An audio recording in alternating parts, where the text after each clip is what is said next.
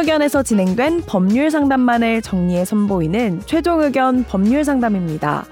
이번 상담은 2019년 6월 7일 최종 의견 179회에서 방송되었습니다. A씨가 거주 중인 다가구 주택에서 집주인이 말도 없이 리모델링을 시작했습니다. 먼지와 소음 문제뿐 아니라 단수까지 감내해야 하는 상황에 A씨의 스트레스가 적지 않은데요. 집주인과의 대화는 쉽지 않은 상황입니다. 이웃집 리모델링 공사로 인한 피해를 어떻게 보상받을 수 있을지 최종 의견에서 자세히 상담해 드렸습니다. 오늘 최종 의견 법률 상담에서는 행정형 조정에 대해 이야기 나눕니다. 최종 의견에 사연을 보내주세요. 법률 상담해 드립니다. final final 골뱅이 sbs.co.kr 안녕하세요. 금요일 땡 하면 업로드 되는 최종 의견을 다운받아서 듣고 있는 열혈 청취자입니다. 공사로 인한 소음 먼지 문제가 생겨서 혹시 조언을 받을 수 있는지 사연을 보내게 됐습니다. 저희 가족은 다가구 주택 빌라에 거주하고 있습니다. 1층은 세입자인 저희가 2층은 주인이 거주하고 있는데요. 5월 24일 오전 9시경에 2층에서 공사하는 소리가 들리기 시작했습니다. 시멘트를 부수고 갉아내는 소리가 들리기에 무슨 일인지 놀라서 2층에 갔더니 공사 중이었습니다. 소음이 심하고 먼지가 날려서 너무 시끄럽다고 두 번 정도 올라가 얘기를 했는데 그제서야 공사장 인부 한 분이 리모델링 중이라고 하셨습니다. 인부가 얘기하기로 한 달 정도 걸리는 공사고 수도 문제도 있기 때문에 단수도 해야 한다고 했습니다. 문제는 저희 공사한다는 얘기를 들은 적이 없단 겁니다. 단수도 처음 듣고요. 저희 가족은 차상위 계층으로 LH가 제공하는 임대주택에 살고 있습니다. 몇 달 전 집주인이 사망을 하고 지금은 배우자가 실제적인 집주인 상태인 것으로 보이며 상속은 아직 이루어지지 않았습니다. 법적으론 자세히 알 수가 없습니다.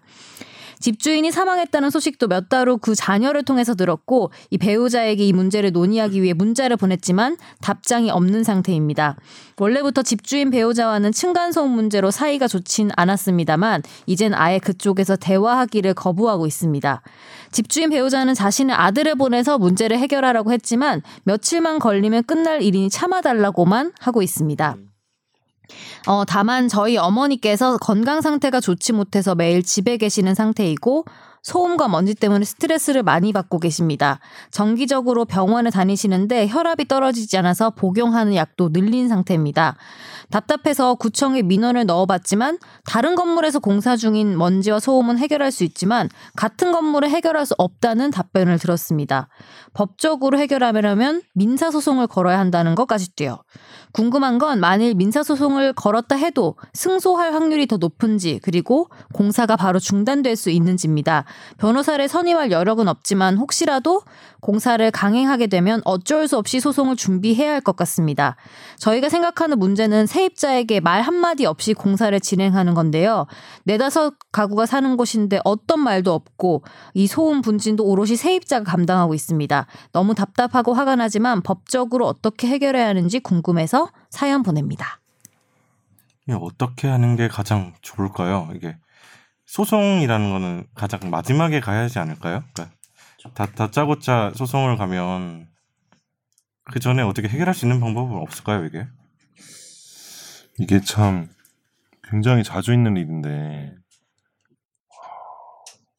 집주인이 자기가 이제 2층에 자기가 거주하는 공간에서 공사를 하는 거잖아요.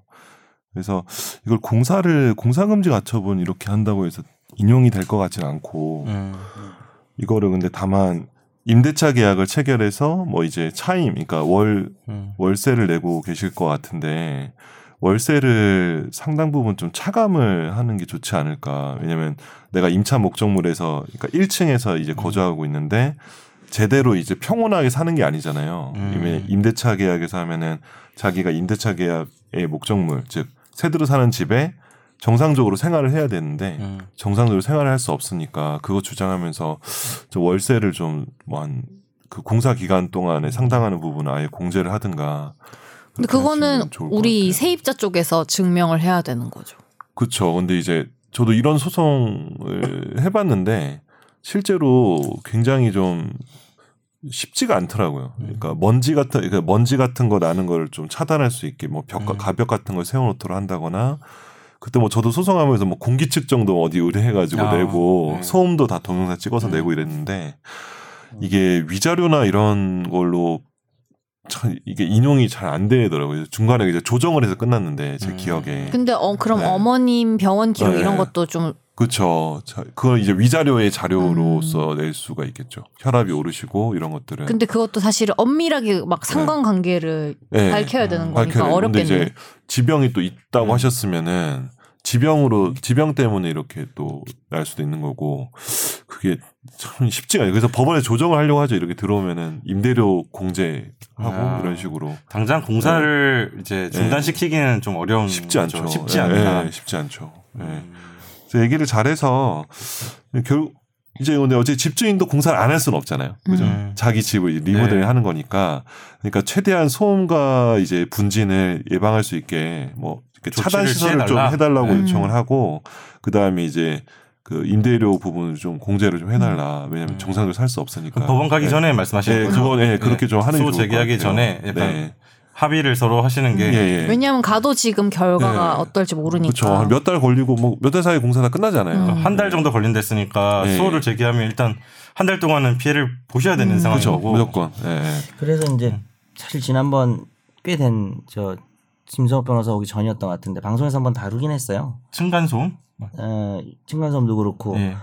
여기 환경 분쟁 조정위원회가 있긴 있어요. 네. 그러니까 이제 지금 뭐 김 변호사님 한 얘기 다 맞고 네. 근데 이제 그 전에 뭐 그런 절차도 있다는 거는 뭐 음. 알아두면 좋을 것 같은데 여기 가면은 이제 이 뭐 조사를 해가지고 소음은 뭐 65데시벨인가 그렇고 음. 먼지는 뭐 저도 잘 몰라요 이거 음. 문송한데 한 시간에 세제곱미터당 뭐 200 음. 마이크로그램 네. 이상이라든지 이런 기준이 있는 것 같더라고요. 네. 분쟁 조정위에서 나와서 다 이렇게 그 조사를 하나 봐요. 음. 그렇게 해가지고 그 뭐 배상 물어줘라. 그래가지고 음. 실제로 뭐 그렇게 됐을 때 이제 뭐 누구 가족에 대해서 뭐 한 몇백만 원 정도, 음. 뭐한 300, 400 이렇게 물어주는 케이스는 2, 300 음. 케이스는 좀 계속 있다고 하네요. 음, 그래서 그렇게 되면은 예, 뭐 여러 가지 사진도 좀 찍어 놓고 그렇게 하라는 것들을 지난번에도 한번 제가 요 이게 저도 잘 이거 막 외우고 있는 건 아니라서 네. 저희 변호사들이 뭐 소송을 주로 하니까 근데 네. 진짜 매너가 없는 게 요즘에 보면 공사할 때 그냥 엘리베이터나 음. 출입 현관 공동 출입 현관에 그냥 종이에다가 언제부터 언제까지 공사 예정이다 양해 바란다만 써서 붙여도 되는 거잖아 사실은. 아파트에서는 보통 그렇게 음. 하죠. 그렇게 하죠. 네. 근데 그게 뭐 뭐가 어려운 거라고 예. 뭐 음료수도 드리고 그러니까. 이 청취자분은 매너가 없네. 보니까 집주인 배우자분이 대화를 거절하고 있는 상황 음. 같아서 더 화가 나신 것 같아. 예. 아까 말씀하신 환경 분쟁 분쟁 조정 위원회가 개입하게 되면 그래도 대화를 하려고 그러겠죠. 대화를 하시겠죠, 그래서 집주인분이? 뭐 홈페이지나 예. 우편 방문을 통해서 강제 대화 참여. 요 사건 심사관이 배정이 돼서 현장 예. 조사하고 뭐 그런답니다. 그러니까 중간에 누군가 와야지 대화가 이어질 수도 있겠다 생각이 예. 드네요. 지금 청취자분 입장에서는 음, 대화를 시도하고 있는 상황인데 저쪽에서 응하지 않는다는 것 같으니까 네. 그렇죠. 그런 방법이 있지 않을까. 저도 일단- 소송은 제일 마지막 단계라고 생각을 네. 하고 예, 그거는 근데- 뭐다저 생각 같죠. 이게 저 요새 좀 이거 뭐 얼마 전에 제가 요- 뭐 용역 보고서 쓴다고 뭐 제가 궁시렁궁시렁 했잖아요. 아, 네. 그게 이제 조정과 관 조정 제도와 관련된 보고서인데 우리나라의 이제 행정형 조정, 그러니까 행정부에서 산하의 조정위원회가 엄청 많아요. 네. 거의 한 100개 가까이 되는 걸. 그러니까 막 이제 기간 이기주의와 여러 가지가 결합이 되면서 만들었는데 음. 웃긴 게 이제 환경분쟁 조정위원회도 있지만 이거 뭐 주택 임대차 분쟁 조정위원회도 있어요. 어 그런 음. 거. 네. 네. 그래서 워낙 임대차 관련해서는 이것도 임대차 관계잖아요. 음, 음. 이게 다른 건물 아니고 네. 사실 세입자 세입자랑 집주인 간의 관계니까. 그래서 주택 임대차 분쟁 조정위원회 홈페이지 같은 데 가셔서 아마 제 아니면 전화로 하셔도 돼요. 네. 이런 일이 있는데 여기다 여기다 신청해도 되냐 하면은 ARS 그 하시- 담당하시면 네. 다 알려, 알려 주거든요. 그래서 그런 쪽으로 문의를 해 보시는 것도 좋을 것 같아요.